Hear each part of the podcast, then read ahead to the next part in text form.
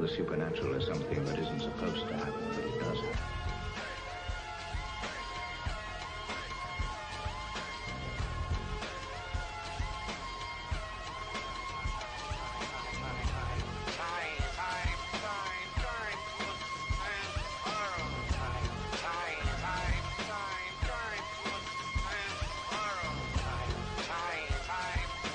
AM 1420, WBSM presents Spooky South Coast with your hosts, Tim Weisberg and Matt Costa.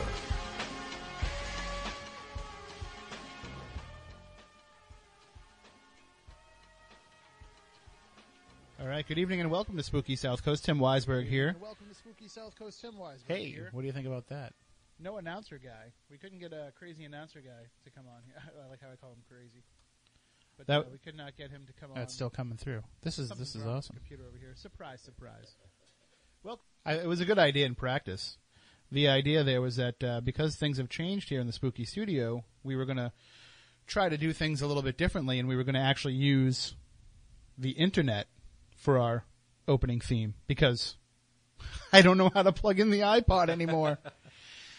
oh, a lot has changed in the week that we've been off here in the Spooky Studio. Uh, let's see, the cranes are gone for for some of these microphones, so we can now see each other. We don't have to look around cranes, and uh, we actually have a new board here that we're slowly trying to figure out how to work.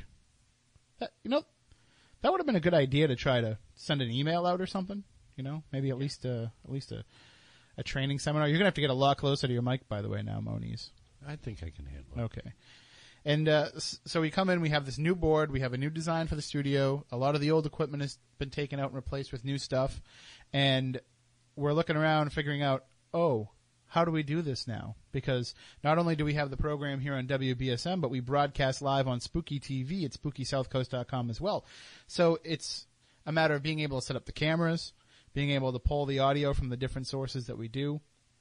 But uh, I think we got it going. Uh, we'll ask the chat room there how the audio sounds because uh, they're getting it direct from the board, so should be a lot better than it's been uh, in recent weeks, months, years. And uh, here, you know, with our headphones, it sounds a lot better too. And what's exciting about this now is hopefully it means things won't fire off on their own. Hopefully, uh, we won't have you know pots that won't work, and we have to shake them. I mean, whenever we wanted to run the iPod anyway, we had to shake the pot to make it work. So hopefully now everything's going to work out just great uh, now and going forward. so we got a lot to talk about tonight. I I just like to hear the sound of my voice now coming out of this new board. But we do have a guest here with us in the studio. Uh, did I mention you, Moniz, by the way, at the beginning of the show? You may have. If I didn't, I apologize. Riding alongside with me, as always, in the shotgun seat for this program is science advisor Matt Moniz.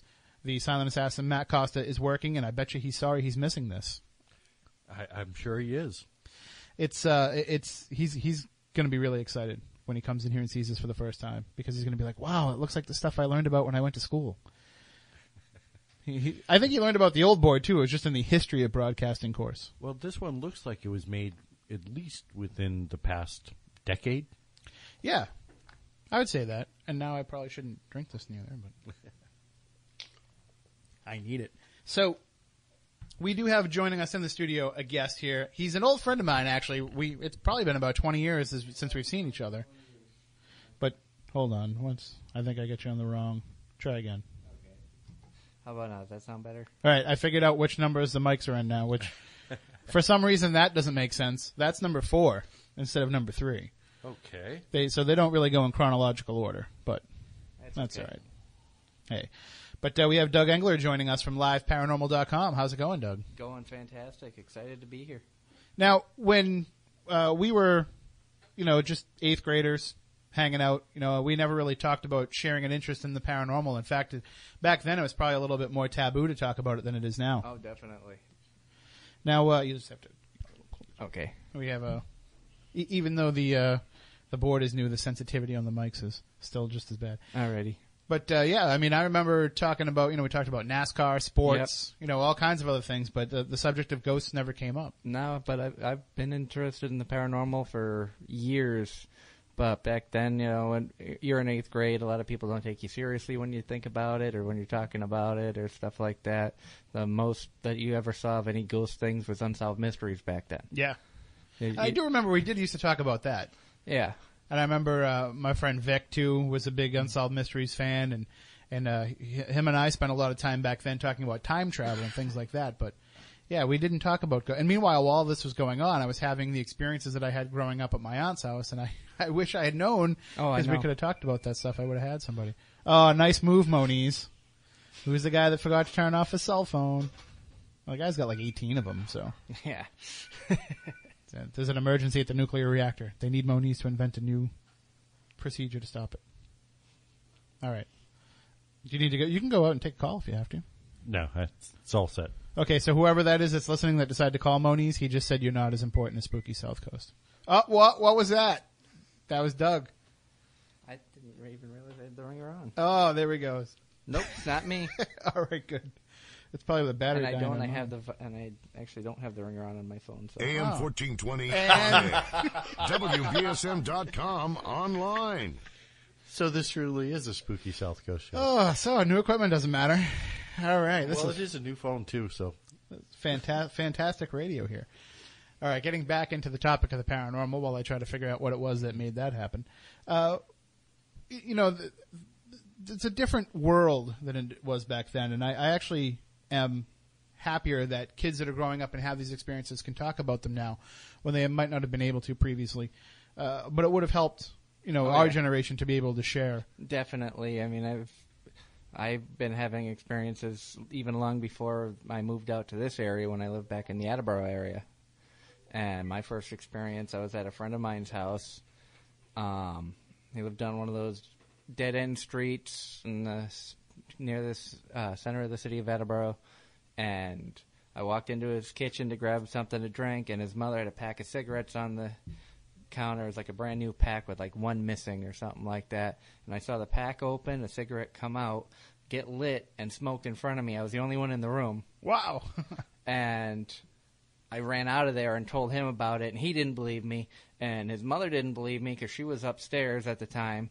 And she went and checked, and turned up there was a pack. There was a cigarette missing out of the pack, and they were blaming me for smoking it, but I didn't smoke at the time. I was probably eight, nine, ten years old, so they chucked it up to like overactive imagination. Maybe she smoked it and didn't realize it, something like that.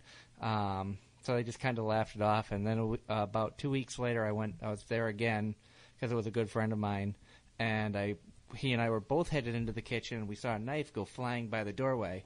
And as we looked in, it was hanging out of the wall. Whoa. Uh, they believed me after that, and they moved about a month later. I can't imagine what that must have been like for you to, to, to be that age and to see all this stuff happening. Uh, literally, like the cigarette was being smoked in front. Could you see like the smoke being drawn in? You you could see the tip of it light up like it was being smoked, and you could see the smoke just you could see it change direction, and it was the freakiest thing because at the time you're trying to make sense of it at eight, nine, ten years old. You're trying to f- realize w- w- what's going on. You have no idea. And then when people are questioning it, saying, "Oh, it's just overactive imagination," you know, you're seeing things. A lot of kids growing up have imaginary friends. Well, could it be something like that that he's thinking of? Because I know growing up, I had imaginary friends. I don't know if you did or oh, not. oh, sure. Yeah. Actually, now that's the only kind of friends I still have. yeah. And, the, you know, they're pretty good because they never argue with me. I'm always right with them. But And you have a scapegoat, you know. Yeah, yeah. And who did it? Not me. But uh, some people too feel that the imaginary friends that children have are just the ability to perceive spirits before we've had that wall built up around us by everybody telling us that they're not real. And that's just it. Uh, Children are, especially at a young age, are so susceptible to outside influence. Um, I've learned through many different experiences and teachings that the human brain is a computer, and as you go, you can program it certain ways. That's why we go to school. We go to school to get programmed to learn math, to learn science, to learn how to talk, things of that nature. And eventually, you hear for long enough that ghosts aren't real. They don't exist. It's just Hollywood movies. Mm-hmm. That stuff doesn't really happen. There's no such thing as the boogeyman. There's nothing under your bed. and that part of your brain shuts down and says, you know what, that it's not real. It was just an imaginary friend, so there was n- there's no need to put, take any stock in it. And a lot of people grow up believing ghosts aren't real. You know, I, I have friends who don't believe in it, and I have friends who have ha- had so many experiences they want to pull their hair out. And and what, what's interesting is you see that moment when somebody who is a disbeliever becomes a believer. Uh, we see it all the time with our Legend Trips events, where there's uh, you know always one, at least one in every group that swears that they're not nothing's going to change their mind, and then they have that. The experience where ardent they shake their skeptic winds up walking out being the firmest believer generally at, by the end of the evening. Oh, I love skeptics. I love skeptics. That that could be a whole other show because Moniz has a has a theory on skeptics. Well, true skeptics allow possibilities. People that call themselves skeptics that you know bash on the stuff are actually cynics. Mm-hmm. Okay, which there is a big difference. So, how do you take that childhood interest and experience and go from that to uh, working with live paranormal? Um, well, was, what's funny is that after that happened, I packed it away. You know, it was, a, it was an experience that I had. You, you get told it's not real, it doesn't exist, like I said before, and I just kind of blew it all off. And then, uh, probably a couple months later, I was walking, still in Attleboro, to a friend of mine's house, and a beam of light came down from this clouds behind me, and followed me as I was walking which I thought was weird. I sped up, it sped up. I stopped, and the light continued and passed right over me. And as the light passed over me, it felt like somebody wa- literally walked through my body. Wow, That night, I found out my grandfather died. wow. So I believe that that was his way of saying goodbye. I know a lot of people when they have a loved one pass, different things occur. Um, flash forward to well, let's say 97, 98. A cousin of mine was killed in Mansfield in a car accident. She was 17, and or no, she was 16, one month before her 17th birthday to the day. And that night, I spent the night down in Mansfield at her house, and I saw her walk into the room, look at me and her sister, wave, and walk out of the room. And ever since then, I have nosedived into the paranormal like you wouldn't believe, and it's amazing the stuff that I've ended up experiencing since that. And that really was, she kind of opened a doorway for me that I kicked open. She just opened it up a crack, and you said, "I got to see what's on the other side of this." Oh, yeah. Now, with live paranormal, uh, for those who are unfamiliar, why don't you kind of describe a little bit about what it does? Because it's more than just internet radio shows. Yeah, live Paranormal is actually a website that you can go to. Um, it's host the uh, owner is a guy named Rob uh, Scherzak. I'm sure I butchered his last name, but um, he's a great guy. He does a lot for Live Paranormal. Um, this weekend, actually, they're celebrating Show 3000. Um, all weekend long, they've had celebrity guests from Ghost Hunters to Ghost Hunters International. Um, I can be heard on there occasionally on fr- on Thursday nights at eight o'clock on Cauldron of Knowledge. I'm on with Lexi Doyle, who hosts that. Uh, Friday nights, uh, starting back up in October, my friend Susie Lewis hosts Hell and Back Radio.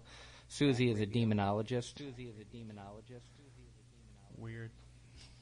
And uh, and on Sunday nights, um, my friend Clarissa Vasquez, who's been on Spooky South Coast a few times, hosts Periscope Radio.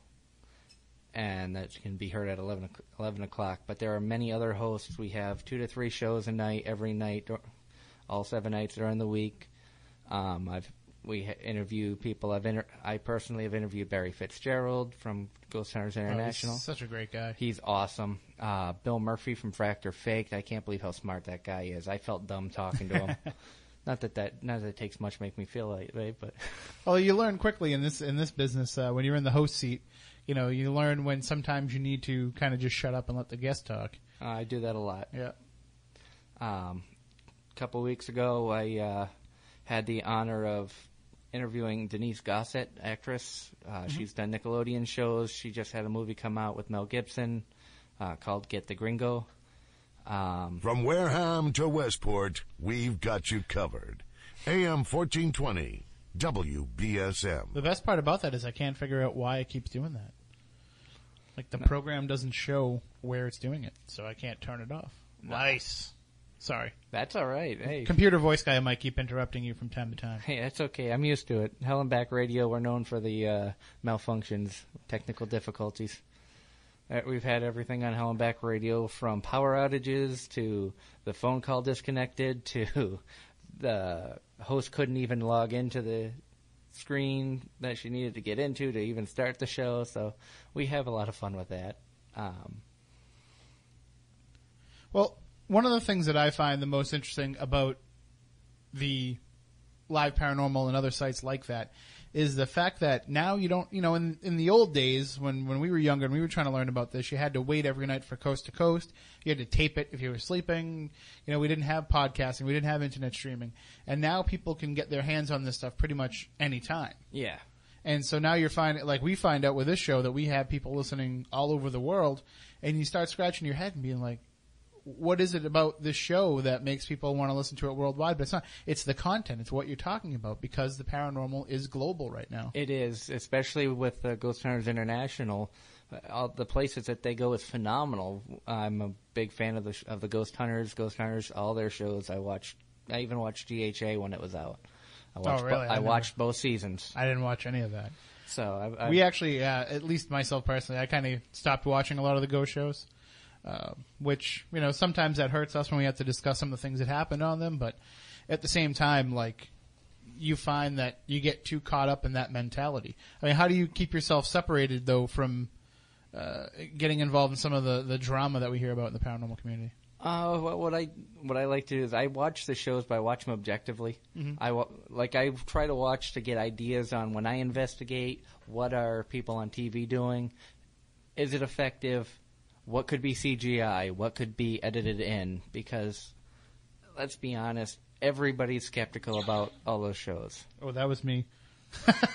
I'm just as guilty as everybody else. I thought somebody's firing lasers at me for talking about this, but No, that's our UFO shows. ah, which we will be talking about UFOs later on in the program. Nice Ooh, segue. I like UFOs too. Yeah, we're going to be talking to somebody from Plymouth. Uh, Felicia Femino is her name. She actually saw some UFOs last week in the skies over Plymouth, so she's going to join us later on to Oh, talk about that. fantastic! And then at the bottom of the show, we're going to be talking because when you get to the bottom of the show, and it's the bottom, who else do you want to bring on but Chris Balzano? Scraping the bottom of the. Ba- no, I'm just kidding. Just kidding. Our content director Chris Balzano will join us later on. We're going to talk about all these weird stories in the news with zombies and such. But uh, you know, getting getting back to what you're talking about, Doug, with you know the the need to keep a skeptical eye toward these programs. You mentioned that you actually go out and investigate. Yes, I was have been uh, lucky enough to have been in a lockdown at Rolling Hills Asylum in East, Best- in East Bethany, New York. Um, I was there probably if I want to say it was about two or three months after the Taps group was there. Taps didn't uh, get much when they were there, and the group that I was with, um, we had probably had about thirty people, so it was a good sized group. Which you always worry about contamination Yeah, with a group like that. Um, but we split up into groups, and I actually, when I went off, I had two other people with me, and every place we went to, we couldn't hear any other investigators, and we had activity every single time. Wow. From I was touched twice, to there was probably a group of about ten or fifteen of us in a in a room in the hospital wing of the building, and we would whistle, and in one corner we'd hear a whistle in response, but there was nobody over there. So I'd a recorder over there. Then we'd whistle again, and it would come from the other corner. So I had my video camera, so I set that up in the other corner, and on the voice recorder, you can hear the whistles clear as day. Now, some of the people with this group, it was um, the Central New York Ghost Hunters. Uh, Stacy Jones is Yep. the founder of that. Uh, some of her most trusted people walked around it because we had a lot of new pe- new faces, and we wanted to make sure it wasn't somebody playing, you know, being goofy, playing "Oh, I'll whistle back," and so they were being watched without realizing that they were being watched to make sure it wasn't one of them, and it continued Wow. from different ends of the room that nobody was at, and it was phenomenal. Uh, this was back when they still had the Christmas tree room. I heard uh, after interviewing Sharon Coyle, who's the new owner of Rolling Hills, that the Christmas tree room has changed. They've been doing some renovations, And um, while in the Christmas tree room, they had trigger objects set up, some cars on the floor, a stuffed animal on a chair, things like that. Well, I saw the stuffed animal actually move from the chair to under one of the Christmas trees.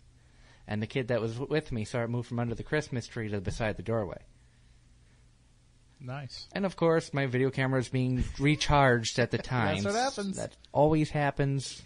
You get the best stuff when you're not prepared. and and that's why you know we, we were talking with uh, with with Pete Stagman on our last show of Para Hunter, and he was telling us how he just when he goes into a location now, he just recorders on the minute he goes in, even while they're setting up, because they find that that's when they get a lot of stuff, and and we've had that happen. You know, we've had Oh yeah. Things go on when nothing's ready to, re- you know, and we'll go into like Lizzie Borden's, we'll bring all of our portable studio and we'll get ready to record a show. And of course, naturally you'll be hearing stuff right and left happening all over the house when you're in the process of setting up. And then once you get all the mics on and live, the place goes silent. But what can you do? Well, that's, they always say the ghosts don't go on cue. You know, they go when mm-hmm. they want to go, and you know, a lot of people just don't. They always say, um, I've heard a lot of people say, you know, how come you can't just tell somebody to do something and they do it like that? Well, I'll tell you what, you you walk into any store and tell a customer to do something and see if they do it. Yeah. Or, or depending on you know the personality of the spirit that you're you're dealing with, I mean they could be just wanting to mess with you too. I Yeah. mean it, it could be intentional that they're going to do it when you least expect it. Uh, the the issue that we always find too when when you're conducting an investigation is not so much that you can't get it to perform on command for you, but the fact that sometimes you can't get it to happen at all. At least, Yeah. and, and Moniz and I, you know, we're we're probably each about as psychic as a brick, but we were talking earlier this week when I, when I was doing uh, Periscope, Yep. and you had mentioned that you have actually become kind of attuned to these, and you, and you think that you have some abilities. Yes, I I am very energy sensitive. Um, I have called myself a psychic. I do it more for my entertainment. I don't expect to be right when I go off of what I feel, but um, I usually can sense thunderstorms before there's a cloud in the sky. I can walk into a room and tell if it's tense or not without anybody saying a word. Um, I have tested myself at many different locations. At Rolling Hills, I did not do any psychic ability or anything like that, especially with such a big group and a lot of people that are just not, you know, I don't want that as part of my group right now. So I try to keep it hidden from most people, but I do enjoy um, like I said, when my cousin died, she opened the doorway for me, and I to this day I can still uh, in contact with her. And, and so many of the psychics that we have on this program mention the fact that we can all have these abilities if we can just tune in and, and use them effectively. Uh, I know that, you know, we, we, as I mentioned to you on, on Periscope, we did have one night where I tried to be a psychic just for a few minutes to see if, uh, if anything could happen. And I actually, I actually remote viewed the room of a caller and then I quit because I was like, you know what? One for one. Let's just stick with that. Sometimes that's the best way. Yeah. That's, let's just stay with that. It, it worked once. Let's not push the envelope. Most recent uh, thing that happened with me was I was talking to uh, the gentleman's name's Brian Brigham of Despair Paranormal down in Florida. Um, I got his name through a coworker of mine. It's one of his good friends. So we actually had him and his group on Periscope a few weeks ago, and um, I was talking to him on Facebook, and he was telling me how he lived in a haunted house, and was started giving me a little information. And all of a sudden, I just got tuned into his house. I could see his house in my head, and I asked him. I said, "Now the wo- the woman that ha- haunts the location," I said, "she's behind you right now.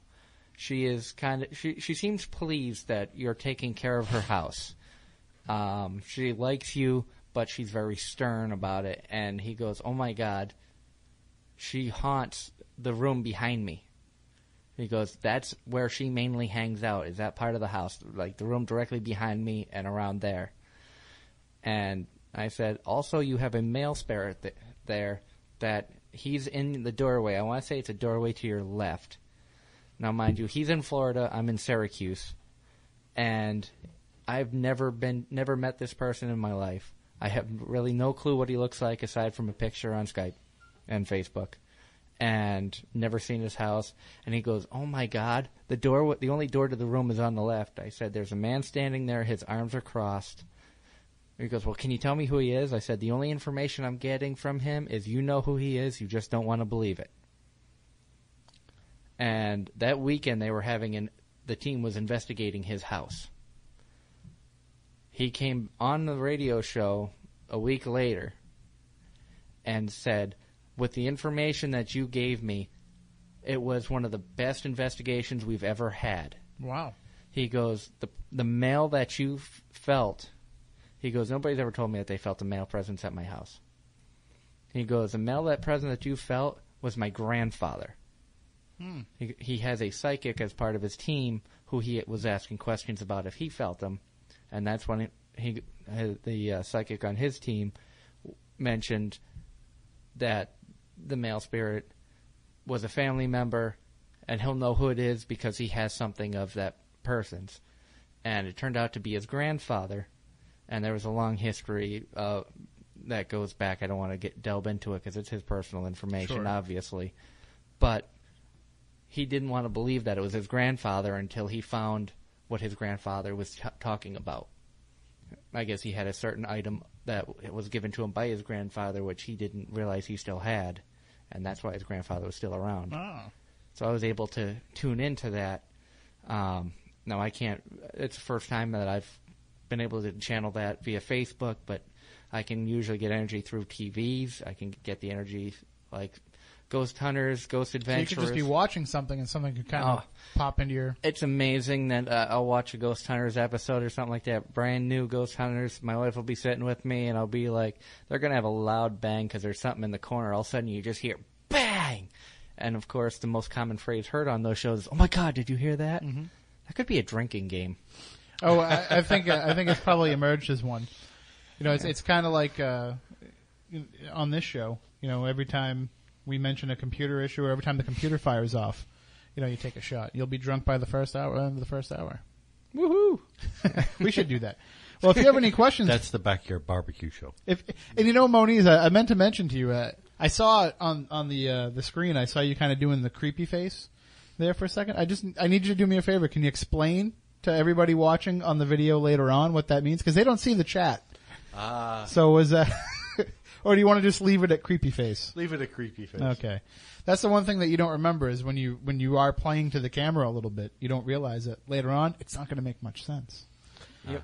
So, but hey, that's why you know you keep seeing me look over here trying to get myself more into the shot a little bit too. But we gotta just we gotta pretend like they're not there.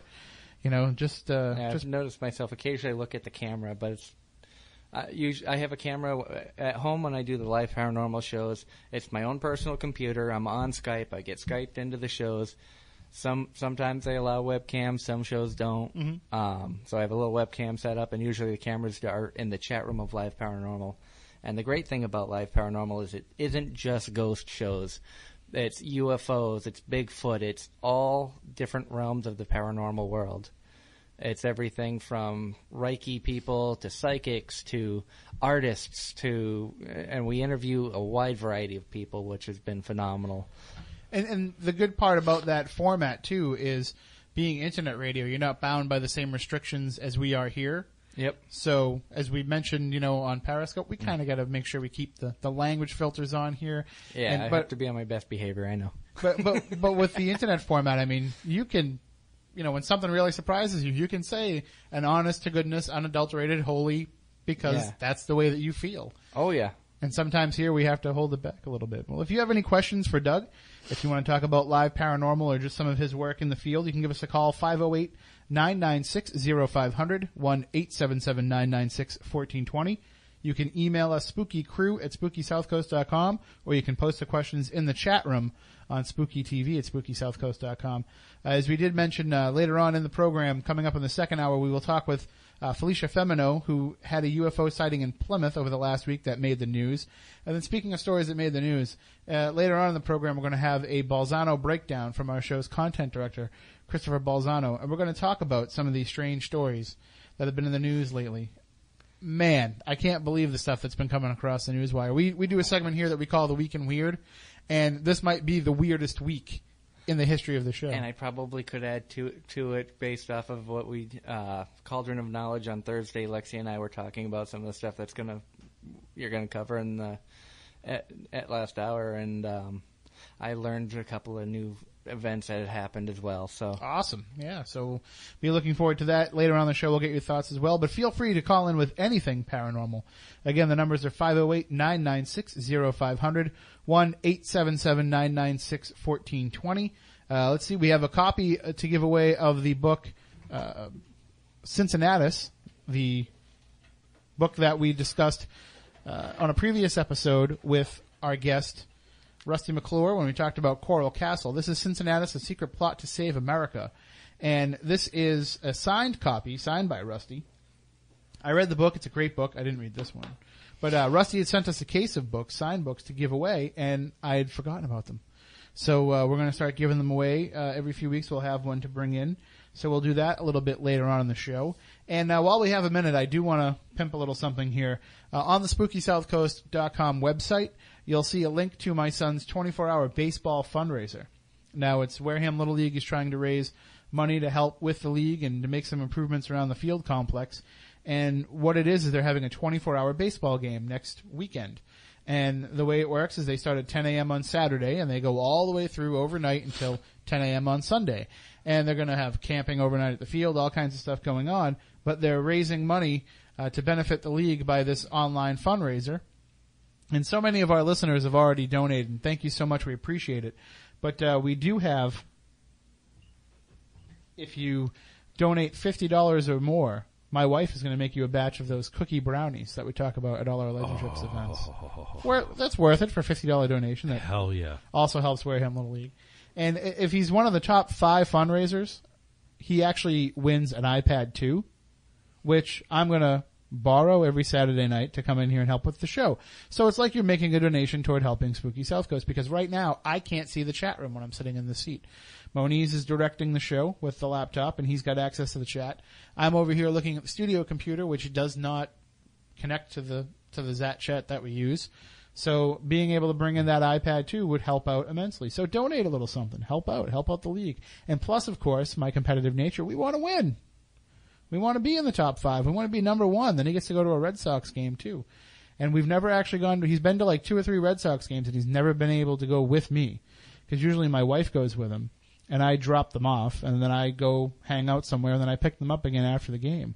So if he's the number one fundraiser, he gets a four pack of tickets and we get transportation to and from the game. oh, that's awesome. Yeah, and a fifty dollar food voucher. So yes, There you go. donate money so that I get to go to the Red Sox. Fifty dollars that'll get you two slices of pizza and a bottle of water. Wow. Yeah, it's Living a- top shelf. absolutely. If they still sell, sell pizza there after the Pizza Day massacre, you know, Yeah, a that's couple true. years ago. But uh, we'll we'll see we'll see uh, if we can get them at least in the top five. Uh, so again, just go to SpookySouthCoast.com or go to my Facebook page. I post a link up every day uh, to make a donation. Any amount is appreciated, but fifty dollars or more, uh, you will get some cookie brownies, and and hundred dollars or more, who knows? Maybe I'll even come over and mow your lawn. All right, we have a call. Let's see if we can do this. We'll see if it works. Let me uh, first try turning on the phone. There we go. Slide that slider up. Button is red. Okay. Good evening. You're on Spooky South Coast with our guest Doug Engler. How are you? Hello? Once, twice. Hello. All right. You know what? I'm not taking credit. I'm not taking responsibility for that one. I did everything I was supposed to do. Look, look, that light's on. That this light was on. I turned it off. All right. Moving on. Again, if you want to call in, the numbers are 508-996-0500, 1-877-996-1420.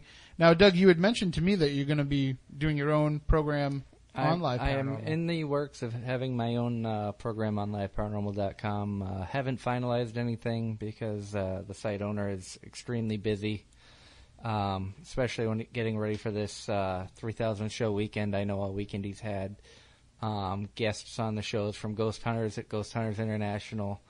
Uh, and some other celebrity appearance, appearances as well. Um, so trying to finalize. Plus, I was planning the trip out here from Syracuse, and I'll tell you, it's a lot of fun being a, being a Red Sox and Patriots fan in Syracuse. I have a blast with it. I get so much crap, but I can give it right back. Well, we should also say too that you know you didn't make the trip all the way out here just to do our show. You're here for a very special reason. Oh yeah, I, I have to embarrass my niece who graduated from Middleborough High School today. Samantha, congratulations. Uh, Yes, congratulations. I can't believe that they grow up too damn fast. That's true. Really. that's true. And uh, it's only a matter of uh, days or weeks now until Matt Moniz graduates from high school. So I hope. He's I hope. like- maybe this is the year. he had he had to start the whole Billy Madison process. Oh, you know, okay. start with There kindergarten and then work his way back. So I, I, I, thought he him was, ended up getting stuck with the uh, Beavis and Butthead routine where they kept sending him back a year because he still hadn't learned. It- he won't. Yeah, he just sits in the back of the classroom going. yeah, yeah, yeah. The, uh, uh, the the cool thing though is that uh, you know we we do talk all the time on this program about how this area uh, has such a footprint in the paranormal community. There's so many great investigators that come from here. I mean, of course, we have Taps in Rhode Island, but we also have so many coming from the New England area. John Zaffis, Rosemary Ellen Guiley lives here now. Uh, you know, there's there's just a strong. Con- we're even sucking ghost hunters from across the country and bringing them over to the Eastern Seaboard. So there's such a, a, a good community here already, and you can tell that there's something different about this area. I'm sure living out in the Syracuse area, you know that when you come back here, the energy is different. Oh yeah, and you, you, this area is where I experimented the most with my abilities and where I learned to t- fine tune my abilities. I've found places in Carver that are highly active. I've been to places in Wareham that are highly active. Plymouth, half of Plymouth ha- has activity that people would never even suspect. I mean, I mean, not I'm not talking about Plymouth Plantation or anything like that, but downtown Plymouth, that mm-hmm. big grassy hill, has so much energy emanating from it. Coles it Hill, yeah, Bur- Burial Hill as it's known, yeah. because of yeah, because of it's a b- burial. A lot of people ne- go there and never even realize how that it's a grave. Mm-hmm. And not only that, but uh, from what we learned doing a haunted Plymouth episode, it was it was uh, the Indians used it to bury the dead even before the the pilgrims arrived. Yep. So it is, it, and that's one of the things I was just working on this week. Is I was talking to some people from Plymouth who are going to be coming on the show somewhat down the line. Uh, they actually run the Jenney Grist Mill and the Jenney House that's attached to it. And uh, you know, I want we want to have them come on to talk about the history and the tours that they do there and their preservation work.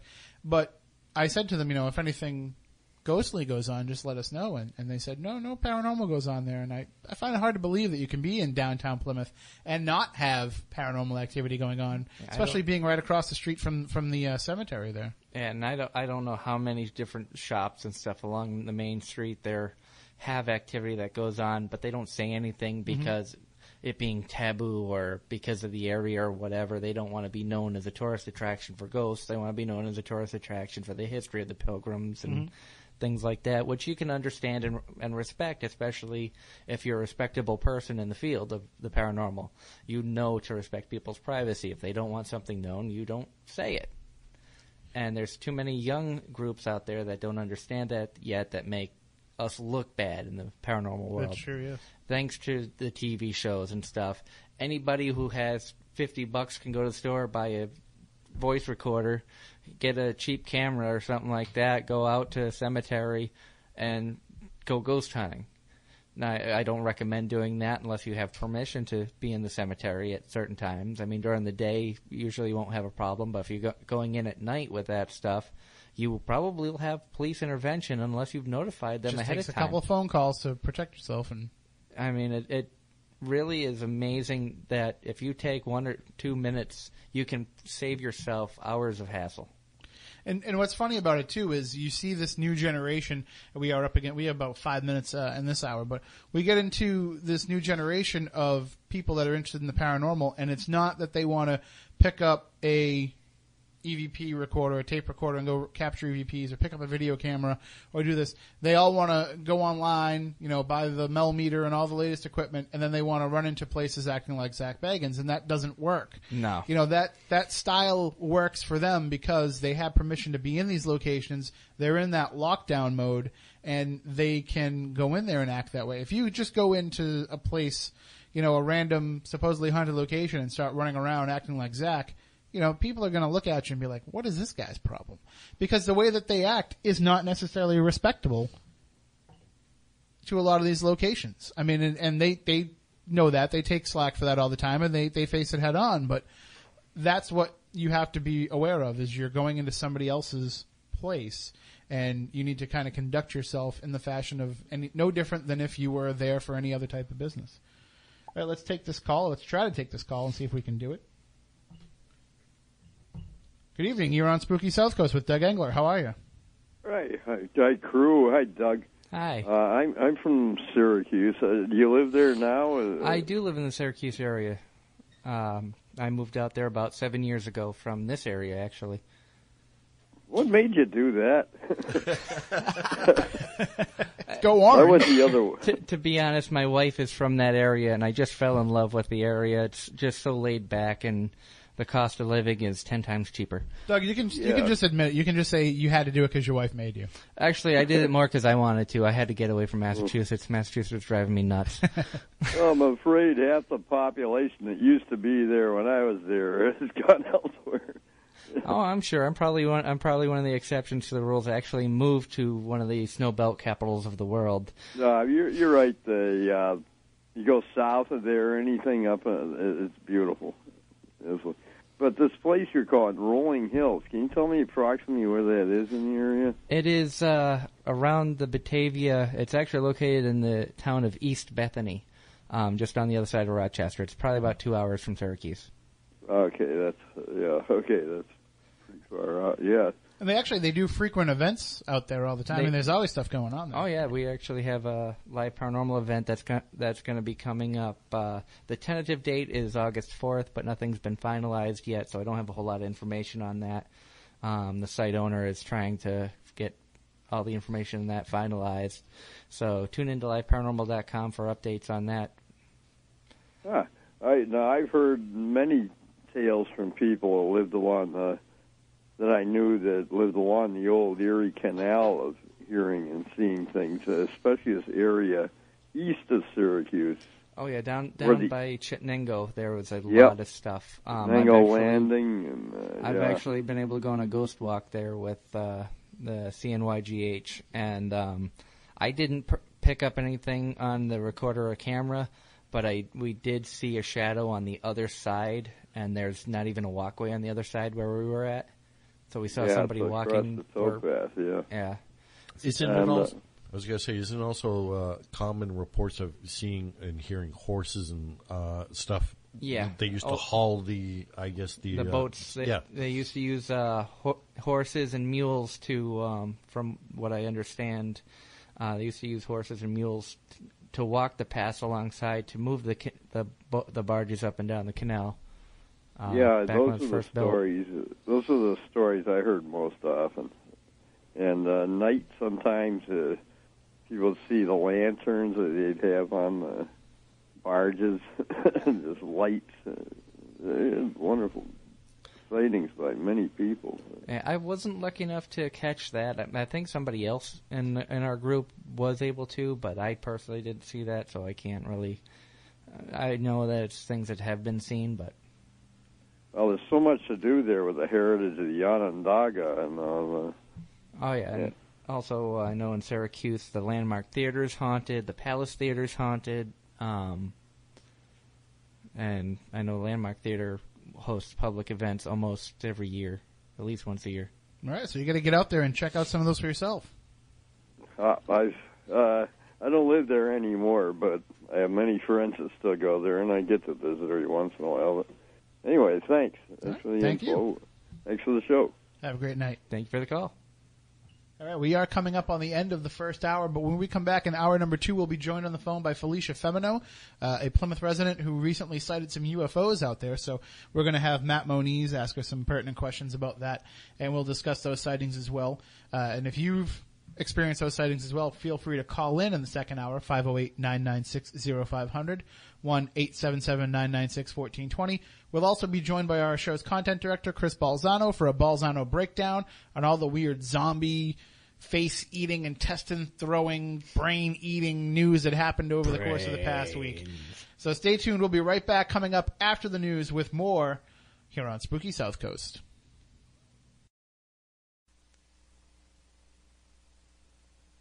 Welcome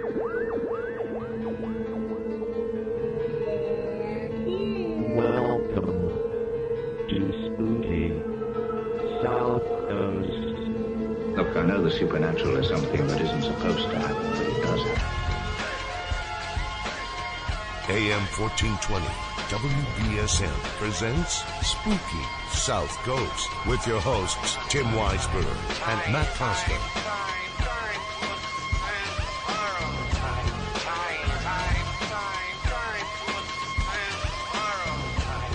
Welcome back. Hour number two of Spooky South Coast. Tim Weisberg here, along with science advisor Matt Moniz. And we have joining us in the studio from liveparanormal.com, Doug Engler is here with us. And uh, we are talking about the paranormal as we do each and every Saturday night. We had a great discussion in the first hour with Doug about his work with Live Paranormal. Uh, be sure to check out the website and, and follow along with some of the shows and stay tuned for Doug's show, which will be coming soon to there as well. But uh, one of the things that happened, we're going to be talking a lot about news that happened over the course of this past week.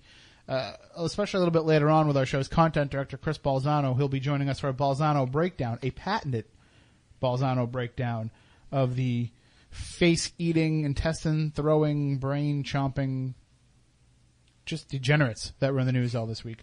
But uh, we have joining us on the line, we have a guest. Her name is Felicia Femino, and she's from Plymouth.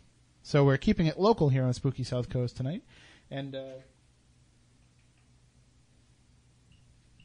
sorry, I had a little bit of trouble there turning everything on. Good evening, Felicia. Are you with us? Yes, I am. All right, we're we're glad to have you here on the show. Now, I I saw the story about the UFOs because some of our local friends and listeners uh, posted it up on my Facebook wall, and uh, the story actually broke in the on the Wicked Local Plymouth website, which is the site for the Old Colony Memorial. Um, I mean, how did it come about that uh, that you had this sighting? Why don't you take us kind of through what you experienced? Um, well, basically what happened was we were outside, you know, around dusk. Uh, we were, you know, we were cooking like burgers and hot dogs. My mom and uh, a good friend of ours, and uh, my two little sisters and myself. And when uh, our close family friend saw orbs, just like the orange orbs, flo- like you know, floating, kind of like flying, Mhm. and um, across the, the sky over the trees, probably like maybe like a couple miles up. Um, and it was just so weird. And so we saw a couple in triangle formation, and just they kept coming, and we counted like 14 of them. Now, when you said it was around dusk, and it was, uh, I mean, were they they bright enough that you could make them out clearly? Because you posted the video up uh, online on on YouTube, and that's of course been picked up by by the news outlets that are reporting the story. But they're kind of hard to make out in the video. But with your Yeah. own eye, I mean, how luminescent would you say that they were with the naked eye? Oh no, they were they were very clearly seen. I mean, there was there weren't even really any clouds in the sky. Um, yeah, the video is actually a poor representation of what we saw. Um, but after searching a little bit, I saw a video of a sighting in Missouri, which is very it's basically identical to what we saw because it was very clear. They were a lot bigger than what you see in the video. And Well- um, yeah. Well, I, I saw that today. I saw that there were sightings um, elsewhere a- at the same time. So, I mean, to me, that just m- makes it so that you can throw out some of the the usual uh, debunking attempts that the skeptics are going to throw at you. You know, and, and even you asked it yourself. You know, with the idea of the the paper lanterns, you know, the party lights, the the party lanterns that people are firing off now, uh, and and so I, I know that you actually did some due diligence as somebody like Matt Moniz would, and you actually called the airport to find out if there'd been any any kind of uh, craft flying over. Uh, yeah, I did, and uh, I got a hold of air traffic control streams as well. Uh, of pilots flying flying into Logan. That was interesting too. Um, yeah, I wanted I wanted to do whatever possible to find like a logical explanation for it, and I knew as soon as um, the guy who answered the phone at the airport, as soon as he said he didn't know what they were, I, I knew it was interesting. I knew it was going to be weird.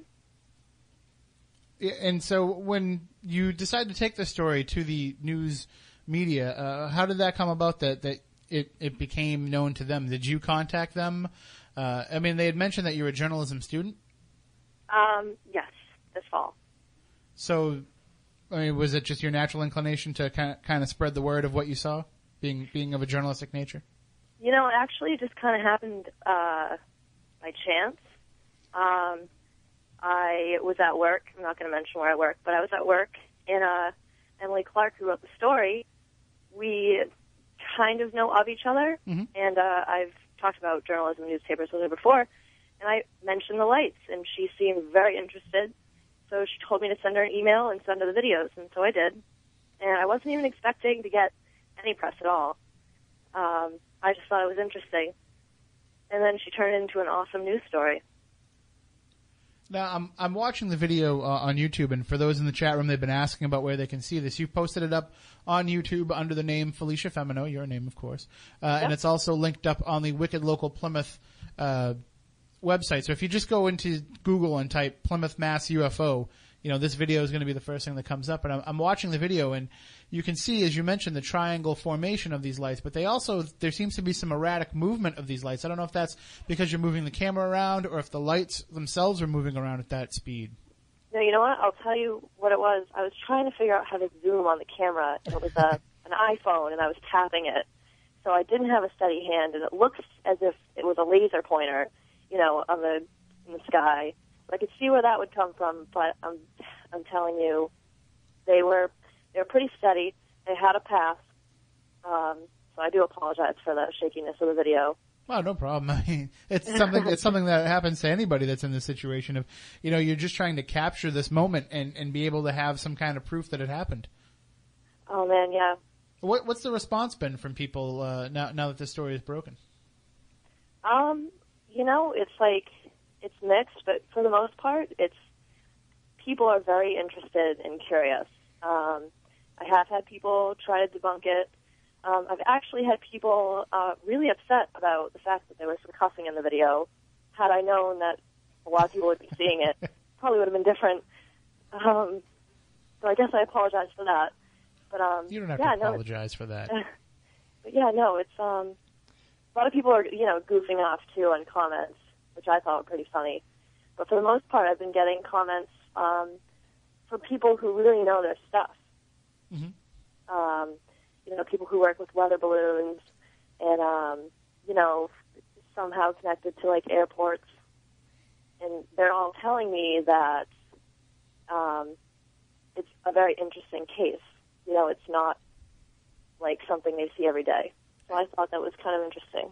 And I know a lot of people are are quick to say, you know, the Plymouth, Mass area, you know, it's not really known as a UFO hotbed, but of course Matt Moniz, my co-host here, has been investigating UFOs for for decades, and and this area actually does have quite a bit of UFO activity. Actually, it? it has quite a bit. Uh, the whole. Really?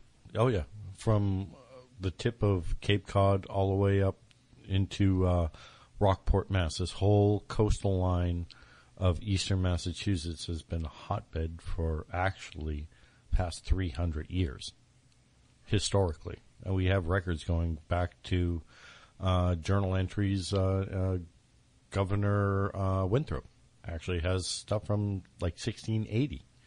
And uh, and Felicia here in this neck of the woods in, in Dartmouth, Massachusetts, there used to be a big radio antenna called they called it the Martini glass, Yeah. because of the way that it was shaped, and, and it was actually you know Round the- Hill. at Round Hill. There's rumors that uh, Colonel Green, who actually built this, was using it as a way to kind of contact UFOs, uh, in addition to radio broadcasts. So there's a lot of sightings down this end of southeastern Massachusetts too. So That's fantastic.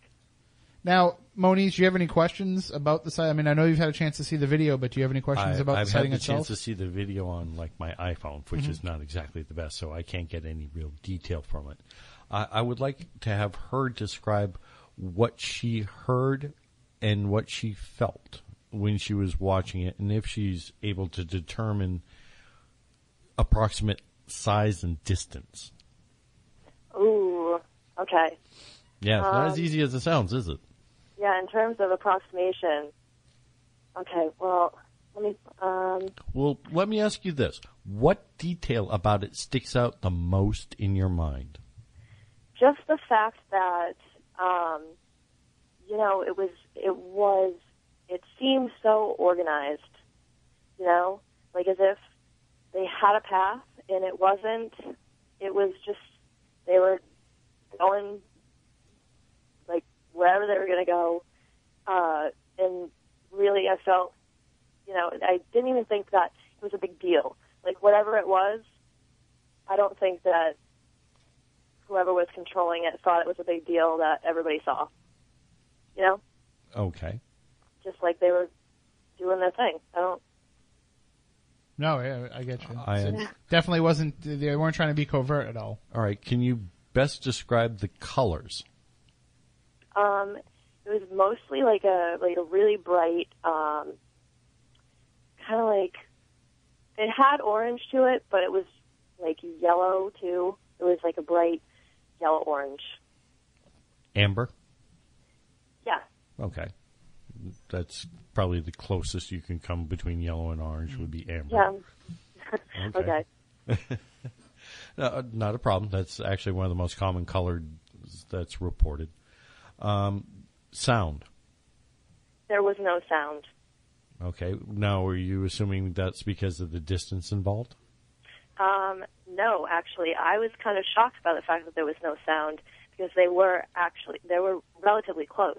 Define close if you could for me. This is radio, so I need uh, you to verbally describe. Yeah, I don't. Think she's like, yeah, this- Yeah. Okay. You- Um, you have to excuse right. Moniz. He nods at drive-throughs. All right. Um, well, I did mention I was on another radio station. I mentioned a thousand feet, which is absolutely wrong. I would say actually it was probably a couple miles up, a couple miles up. maybe like a mile or two. Okay. Definitely not as high as like a commercial, you know, jet. Okay. Um, and maybe a little higher than a low flying plane. Okay. The average plane flies at about 1,500 feet, uh, small single engines, between 1,500 to, you know, uh, 8,000, depending upon their where they're headed to. But at the same time, where you live, Felicia, you must be used to that type of sighting. W- with How the Plymouth close are you to Plymouth Airport? Exactly. Oh, I am. Um, I'm off of Carver Road, so it's basically like parallel to the airport. Not far at all. Probably like five minutes. Okay, so you would be used to seeing planes come and go from Plymouth Airport, and you know what they Oh. look like and sound like. Absolutely, I hear them all the time. Okay, so Yep. this is what I'm trying to rule out. Now, did these lights themselves uh, seem like the structure or part of a structure? Do you understand the question? Yes. Um, they, the lights themselves just seemed like their own individual structures. Okay. How big would you say they would be? Oh, at, if at I the, were at the distance you were looking at, would they be the size the head of a pin? Maybe you know the size of a uh, a small penny or or what have you? I'd- it's hard to I'd tell with say the video. I'd say the size of like probably like a penny Okay, from so where I was. from where you were standing, they were of sub- significant size in terms of their uh, looking at them in the from the ground. Correct? Yeah, they, yep. Okay. So it just sounds like it had to be something that was completely soundless, being that close. That was the weirdest part. Right. Now, What, what one question that I have, and I'm not a, a UFO investigator by any means, but one question that I would ask is, uh, obviously, you know, it's dusk on a on a late spring, early summer evening. Uh, what was the environmental reaction to it? Did you he- still hear, you know, crickets chirping? Did you still hear bugs buzzing, birds calling? Was there all that stuff still going on, or was it silent? It was just quiet. You know, I didn't. It was. I mean, I didn't notice. I was more preoccupied with what I was seeing in the sky, but Mhm. it, there was no noticeable change. Like nothing was just completely silent. Like it was just kind of normal. There wasn't anything really going on.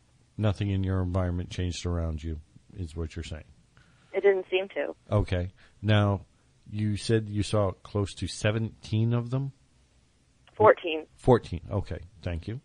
And were did they change their relative position to each other or did they remain a constant equidistance apart or was That that was the weirdest thing that we saw was that in the second video, uh, part two that I put up on YouTube, what was weird about it was there were two that were flying very close to each other, and at one point they actually joined together.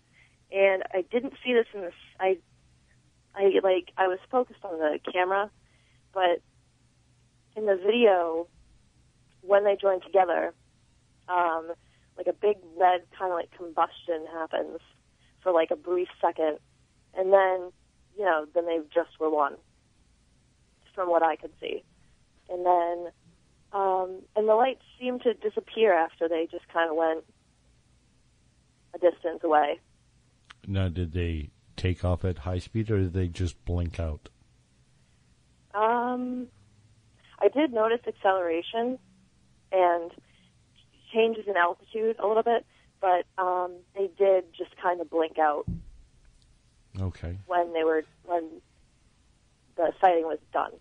What, what's interesting is, you know, we had, and to me it doesn't sound like, you know, the party lights, the, the Chinese lanterns that have been responsible for sightings lately, but, uh, you know, we had that spin come out right away when we had this similar sighting over New Bedford, uh, a few months ago. And right away there was the immediate spin comes out, the immediate discreditation of this is a UFO sighting comes out. And we haven't heard any of that in regards to the Plymouth sighting. Well, I went to investigate that sighting you were talking about. I talked to the principal person involved, and what he recorded on video was only a tail end of an entire encounter that he had. You know, the, these other lights were at a distance over the uh, cooling towers, but what he had, him and his friend had happen above him was of a very large, significant nature, which in no way could have been construed with anything like a party light.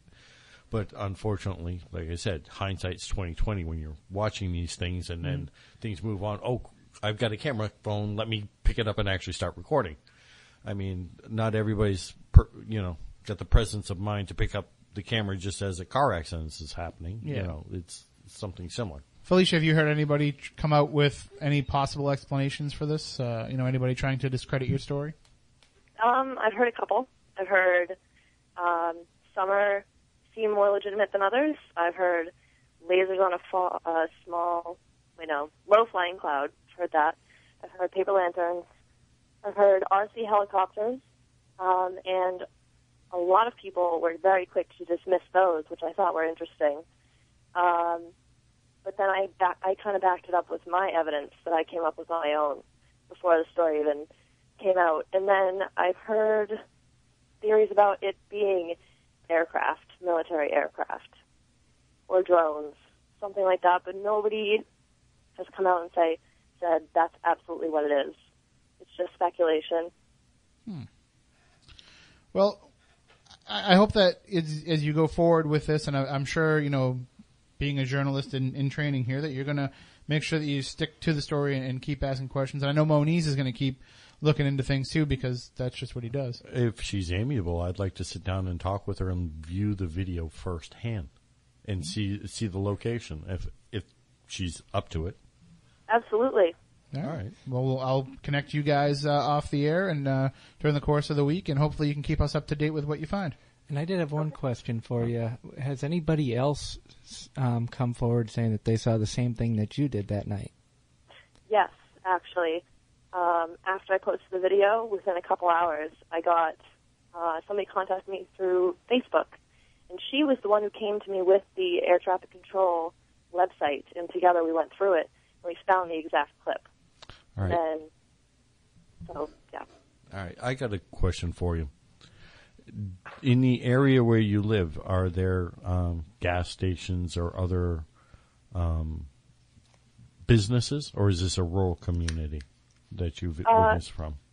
No, I'm pretty close to the highway. I'm pretty close to uh, a large, like, out, outdoor shopping mall and a lot of businesses. All right, now uh, being in let's call it journalism right now, correct? Mhm. Uh, have you thought about going to these businesses, in particular to their security desks, and asking to see their video from the night surveillance footage to see if they captured these objects on their external cameras, viewing over the parking lot for that time?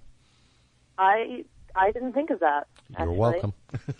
Weather Yeah. ser- Weather Service too. I know that they have, I think, two or three cameras located around the Plymouth area, including one at the airport. Uh, another one you should also may want to talk to is the Forest Service because they have the uh, fire monitoring towers that are out there that usually have cameras mounted up. Oh wow. Okay. All right. All right. Well, we'll let you guys work on that together, and, and please keep us up to date.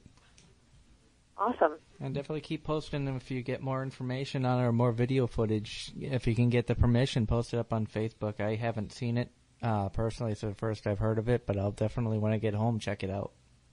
Okay. All right. Thanks so much for joining us. Thank you. Thanks for having me. All right. Future Pulitzer Prize winner Felicia Femino. Thanks so much. Have a good night. All right. So uh, that that was uh, interesting, uh, Moniz, to see how you break down. We we've done this a few times. We've had Yeah. reports on the show, and to watch you go through the process of of you know the questions that you ask in trying to determine this. Well, what I try and do is ask the same question sometimes in a couple of different ways to see how the person reacts to the question. And um, you you kind of jumped me on one of the other questions, like, oh, okay, you'll follow it up for me, fine, thank you. Uh, but what it is is you're trying to get the most information out of the person as possible that's uh, had the sighting, and you start with the thing that they remember the most and work your way backwards, just like you do in ghost hunting. You know, Definitely. Sa- same idea. I mean, with UFO sightings, things are a little bit different because you're dealing with stuff generally externally. Ghost hunting is usually happening inside the house, but the principle is the same. What what stuck out the most in your mind? Uh, what what can you tell me about the salient details? You know, the color, shape, size, direction, speed, sound, smell. In some cases, Yep. you know what what makes a difference with uh, cases like uh, UFOs versus ghosts is not always does uh, UFOs happen in the same place. Whereas the haunting, you know, it's a haunting. It's pretty much you know anchored to the building or land or what have you. All right. Well, from one news story uh, that came this week, uh, broke this week, to another, we have joining us on the line for one of his patented Balzano breakdowns. We have our very own Spooky South Coast content director and uh, basically the, the light of my life, Chris Balzano, joining us on the phone. Good evening, Chris. How are you? Evening, how are you? Oh, we are spooktacular as always. First, let me just say how enjoyable it was to uh, to hear Moniz break that stuff down, and I think that can really be a, a little five minute guide to how to uh, how to interview uh, someone who's seen a UFO sighting. So, Moniz, kudos to you on that one, brother. Uh, gr- glad you guys appreciated it. I mean, I just wanted to keep it simple, get the basic information. I mean, when I sit down with her later, I'll get more details, but you get basically the senses out of the person. I ask what she saw, what she felt, what she, what you know, heard, and things like that. And, well, if she's tasting the stuff, I don't want to know. Well, Chris, we, we have you on to, to talk about some pretty strange news, and, and normally if we have you on, it's it's there's bound to be something strange that pops up. And I gotta Yeah. say, I, I gotta say, it's I, I don't think it's a coincidence that the first of this uh, triumvirate of really weird tales over the past week or so. Uh, I don't think it's a coincidence that it comes from Florida. Yeah, and and and it, it came to in Florida as I was on a uh, a zombie hunt myself, uh, doing a little uh, my first 5K, and then of course the next morning you you texted me the the report, and and it came out, and it uh, it was absolutely horrific, and it, and it was the case of the the man who um, who was was shot uh, repeatedly by the police after they saw him consuming someone, and he was literally bent over, like bringing up pieces of this man as he was um, as, as he was eating him. Um, and, and the initial reaction was very odd. I thought is that most people were not um, moved by the horrific nature of it, but people were making jokes of it. Um, you know, I was going to post something that the next day, I, you know, I'm all for a good joke, but every single talk radio person, unfortunately, uh, Southwest Florida seems to have completely gotten rid of all kinds of radio that's not talk radio now. All of them were doing the same jokes about it, and it was kind of weird. And then as the week advanced, and we were finding out some more details about that one, and these other ones were coming out, um, people started to get a little freaked out. And uh, and and of course, you know the the people who are really out there started calling it the zombie apocalypse. I'm not quite sure I'm ready for uh, for that kind of uh, intensity, but it it is pointing to something very weird going on. I mean, we have this this guy in Miami who uh, it, you kind of gave a quick rundown about it, but it was a guy who was chewing the face off a homeless man, and when he was asked to stop, he didn't. They opened fire. He kept eating. So finally, they plugged him a few more times, and There is a video that exists of from from the Miami Yeah. Herald, which uh, this happened right across the street from the Miami Herald, conveniently. But we find out now that this gentleman uh, who was having someone else's face for his evening meal was probably high on what are called bath salts. You know, this this uh, this methamphetamine that's made and sold in convenience stores, actually. Right. And, And, it's, uh, and it's illegal in Florida, by the way. Is it illegal? It is illegal in Florida. The, the problem is, and Moniz might be able to talk uh, about this, and maybe even some of the effects of it, um, is that they can very easily change um, very small ingredients uh, to something and then just remarket it as, as, as, as another name. And there's already, um, you know, it, it's in the same place, it's in the same location. People aren't necessarily looking for it by name, but by the color of the package and mm-hmm. where it's located in these convenience stores. And as soon as something gets banned, they just change one ingredient or they change one molecule of the chemical makeup of it, and then they resell it. It has to do with the order in which you see, the order in which you see things in terms of ingredients are percentages. Now, if they're just changing the amount of filler and fragrance, you switch, you know, the concentration of those two, change one from 15 to 10 and the other from 10 to 15, you now, by law, have a new product. And Right. that product And is no longer subject to the previous rules. And I've, I've also been, because I, I did a little research on this early in the week when my wife said, I think he was high on bath salt. Um, and I'm like, that doesn't sound right. So I had to do, so I did a little research earlier in the week on it. And, and, and from my understanding, Matt, um, is that they also can change the nature of the chemicals. So it's not even just the ingredients Correct. that are like the filler, but also the chemicals. So, you know, and these are completely made up names, but oxybipolythene becomes oxytripolythene, and therefore it's a different thing, and now they have Right. to go through the whole process of banning that. So, Yep. and no one's really saying, wow, I want that, you know, oxypyclonin They say, They I put want a different adjunct on the end Right. it, and it make it. It's essentially the same thing, you know. And in in one store it might be marketed as plant food, and then in another store it's marketed as something else. You know, and, and it's just it, like you mentioned, it's the colors of the package that Right, and then more the people on the importantly, their, inside loca- their location in the convenience store. Cause those are the big places that are selling this. You're not going to find this um, at a 7-Eleven even necessarily, or like a, a Raceway or, or a Hess.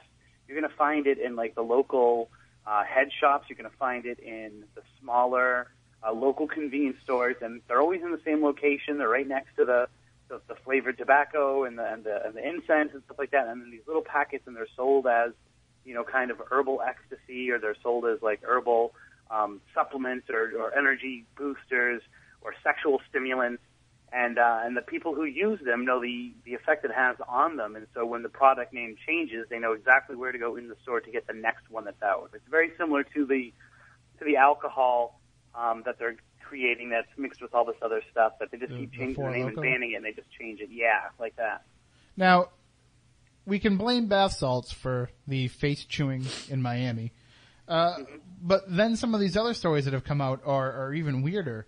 Uh, we have in Maryland, a Morgan State University student by the name of uh, Alexander Kinyua uh, was arrested uh, in the attack against his friend, uh, the, the, the person that he lived with. Um, apparently what happened was he had murdered him and he had him in some storage containers in his basement parts of his body, including his head and two hands, uh, that were found by this Alexander Kinyua's brother. Uh, and he said that, of course, those aren't human parts, and then the containers disappeared. Well, it turns out that uh, he had actually cut this guy that he lived with up and had ingested portions of his heart and brain, and then placed the rest of his body in a trash bin at a nearby church. And and this guy is apparently known for crazy behavior.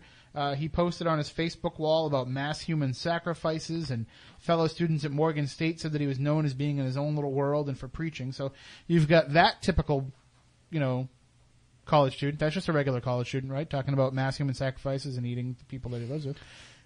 Uh, And- it's got to be. I work in the uh, MIT uh, area uh, in that campus, and some of the students walking around there. Some of the conversations I hear, they're they're out there. And that's, this is coming from Moniz. Yeah, and then, of course, we have the, the guy in Hackensack, New Jersey, who stabbed himself repeatedly with a 12 inch long knife and then threw his intestines at the police as they tried to subdue him. He actually literally pulled his intestines out of his body and threw them at the cops. So I don't know No, where you I've want to go from there, Chris. well, well, I mean, well, I've been. What about the for- woman in California that tried to eat the baby's arm? That took the kid right out of the stroller. You didn't hear about No, I that didn't one. hear did- that one, no. There was also another gentleman that, um, let's call it, he he, he tried. He didn't try. He actually succeeded in biting off a young man's reproductive organs. Uh, there was another man that bit off his wife's lips. In, All- in- all in the past all week or in so? this past week. Yes. and then there was the guy who was throwing uh, children off a balcony and then killed himself.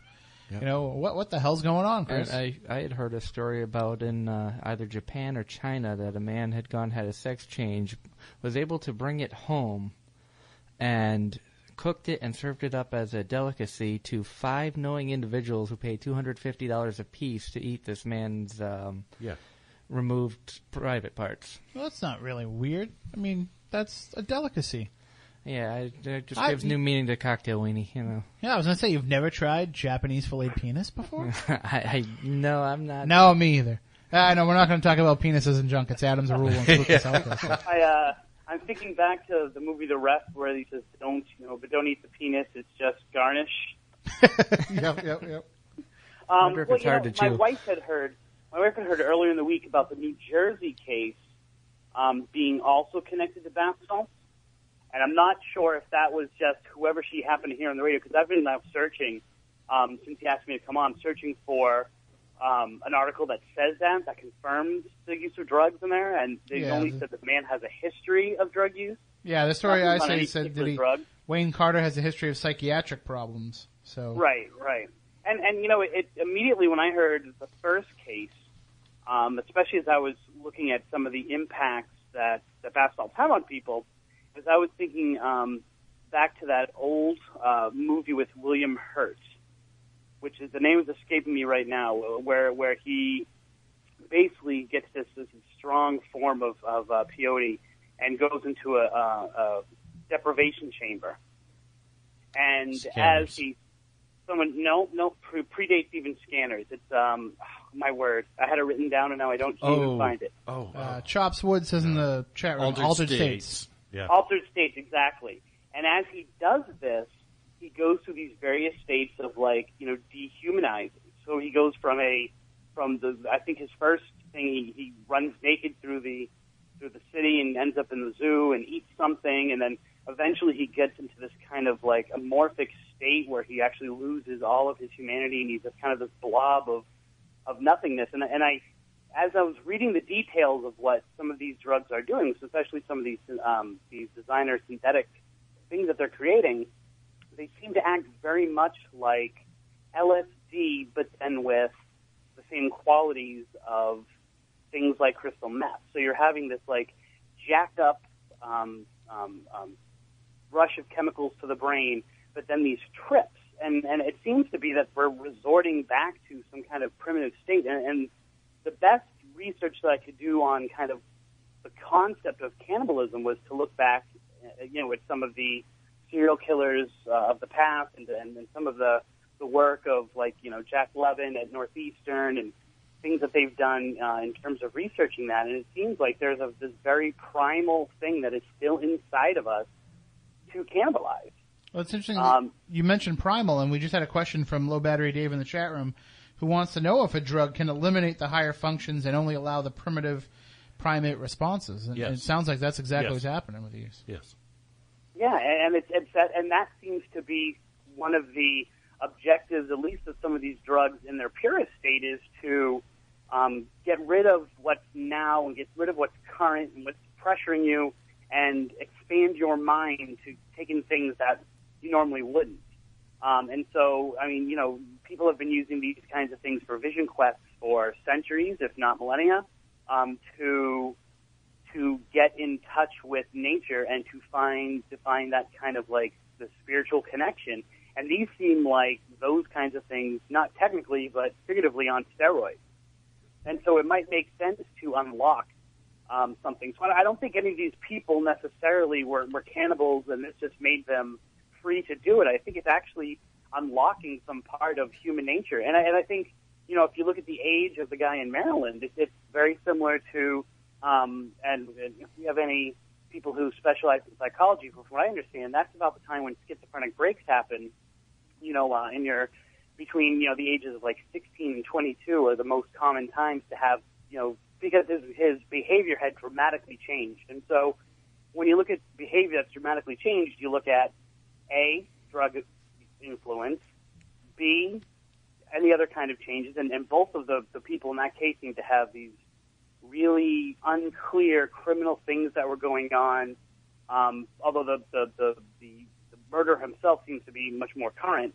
Um, and then you look to psychological breaks, and that's a perfect time for um, schizophrenia to come in. And then once that hits, you know, you really can lose what was you and you become something different. Can I play And devil's so advocate? Oh, sorry. Oh, I'm sorry, go ahead. I was going to say, can I play devil's advocate here just for a minute? Um, with all these outbreaks, it is coming upon a week after the release of the Diablo 3 video game. It is on the heels of Hollywood being big into zombies now. They went from vampires to zombies and all this stuff going on. Could that have a possible influence where we are seeing some younger people who are experimenting with different type, types of drugs. They see these movies and then they want to reenact. You know, it's like after Alien happened, everybody was afraid of alien invasions and things of that nature. Um, could that? yeah, I can I can completely agree with that. You have both you have both this kind of nature natural um, instinct that might be there that might be you know pre Homo sapien, along with a very very heavy current media influence of it, and so it, it's kind of like this this rotisserie of either thing that can can kind of be influencing or a combination of them as well. So I would completely agree with that. It's, you know it's very similar to you know people who were you know uh, dropping out back in the 60s and 70s who were having guides who were using their you know modern you know media to kind of navigate these trips and people were sharing visions that were the same Turn on, tune in, and drop out has taken on a whole new meaning then. Uh, it, it it really has. I mean, and, and it is kind of you know the the interesting and intriguing and maybe even beneficial uh, work of those chemists back then that are now being kind of I hate to say bastardized, but it, it's into into something new. You know, it's all those people who are playing around with chemicals. You know, they're all dangerous. Really? Hmm. Yeah, And sorry I to wouldn't meet disappoint one you, in Moniz. I wouldn't even meet one in a, a supposed UFO uh, uh, sighting location. So, but there you go. but it, you know, it is this kind of, you know, and, and like I said, Moniz can probably talk to this more. It is, you know, we can we can mark and we can um, document the physical and psychological effects of these things in the controlled laboratory situation. But then when they when they touch upon, you know, the like you were saying, the media stuff and, and, and other things, we don't know the prolonged effect of, or impact on these things. No, we don't. We really don't. And when you get people using material that is not generally designed to be put into the body, Right. there's little medical uh, study done on that because we're not testing to see what happens in the body, at least not in that, that way. And that, you know, they'll check for, you know, toxicity to see what happens if you ingest it, you know, how toxic things, but, but it's awful hard to get, you know, test animals to snort the stuff, you know, or, which is actually how this stuff is, is done. Uh, the best way that the, they do this with the bath is snorting, and it goes through the membranes of the nose directly into the brain. Whereas, in if you eat it or digest it, the chemicals take on a different form, and it won't really do the exact effect that you're looking for. What's got me perplexed is how did this indiv- how did some of these individuals figure out to do this in the first place? You know, to Too actually much try time in their Yeah. hands. Well, I mean, the, the, specifically the, the bath salts and those things are marketed that way. They're marketed to do it to them. You know, and and, and if and if they're not specifically on the label saying to snort it, it's not a huge leap for anyone who who is uh, into doing those kinds of things to go very quickly from burning to ingesting to snorting to shooting. It's it's, it's a it's a logical progression of of uh, of most really hardcore drugs, including alcohol. I mean, you can inject alcohol into your body. Yeah, is it right? That's not going to change the um, the effects of the alcohol or the chemical makeup of it. But in order to take something in, that's in a crystalline form and try and inject it, you have to dissolve it or melt it down into something, and that I know changes the structure of the compound. And that's what I'm saying. If it does something in one phase of its existence and altering it, you're not guaranteeing the same reaction to the body by doing it. My, I think those people are willing to experiment on that Moniz and see what will happen if they do it. Oh yeah, and that and like you're saying, that that's where some of these are coming in now. I don't know if Matt, if you can speak to the FDA process with any of these, because it would seem with the, especially with how quickly they change. Oh, I can there definitely FDA speak to the of process. these things, or Um, now, like I said, these things weren't designed to be put into the body. There's a whole different set of regulations for things that uh, you use externally versus things you use internally. And I've worked in both kinds of labs. Uh, things that you use externally, the materials are less stringently controlled in terms of their testing. Uh, the only effects that they look for is does it cause any physical effects to the body, like does it burn the eyes if it gets on your eyes, does it burn your skin, is it toxic if you eat it in an amount over this level. That's basically what they're looking at. It's the basic physical effects. They're not looking to see does it get you high or does it do this or that because that's a drug application. And these people aren't making something that's a quote unquote drug application. So the testing is quite different as well as the regulations. Hopefully that answers your question. oh, it completely does, completely does, and, and it's, it's you know, and then the FDA seems to be concerned as well with the things that we plan on ingesting with long-term impacts. Mm, yeah. Uh, I mean, things aren't as actually stringent as they used to be. Uh, believe it or not, a lot of the material that we uh, eat and drink today, as well as the new stuff that we um, are developing, isn't as stringently controlled as it used to be. Believe it or not, Ac- certain things are. Actually, I work in the food distribution industry as my regular daytime job, and the um, new laws and stuff that are coming through are unbelievable. We've really had to change how the warehouse is operated almost, where we lock every door. We have to have the food's got to be kept in certain locations. It's got to be monitored. It's got to be temperature monitored. And but you're talking else. externally. I'm talking about the physical material itself. Oh, okay. Well, I mean, I think that uh, the- the point that Doug made a little while ago is, is kind of the key to it. It, no matter what these substances are that people are ingesting and, and you know taking into their body in whatever form or fashion, it is the cultural influence right now that is going to determine where that. I mean, it's one thing uh, they're going to have the trip, and I think that the media and culture is what's going to influence the direction that that trip goes in. And I think that we're seeing, just as he said, you know, we're seeing a, a an infatuation right now with the darker side, the zombie culture, you know, the evil culture, and we're seeing that being played out now in these psychotic breaks of people or in these bad trips of people. Well, Well, I think the other thing to, to, to note is that in both the Miami case and the Maryland case, um, both of the the people uh, involved were had recently um, gone through a religious conversion. Um, the gentleman in Maryland much more active in terms of um, getting in touch with um, animal culture uh, and animal spirits and things like that. And the, the gentleman in Miami, a a um, a Christian religious conversion, but both of them had just very recently uh, undergone some very um, intense religious turnover in their brain.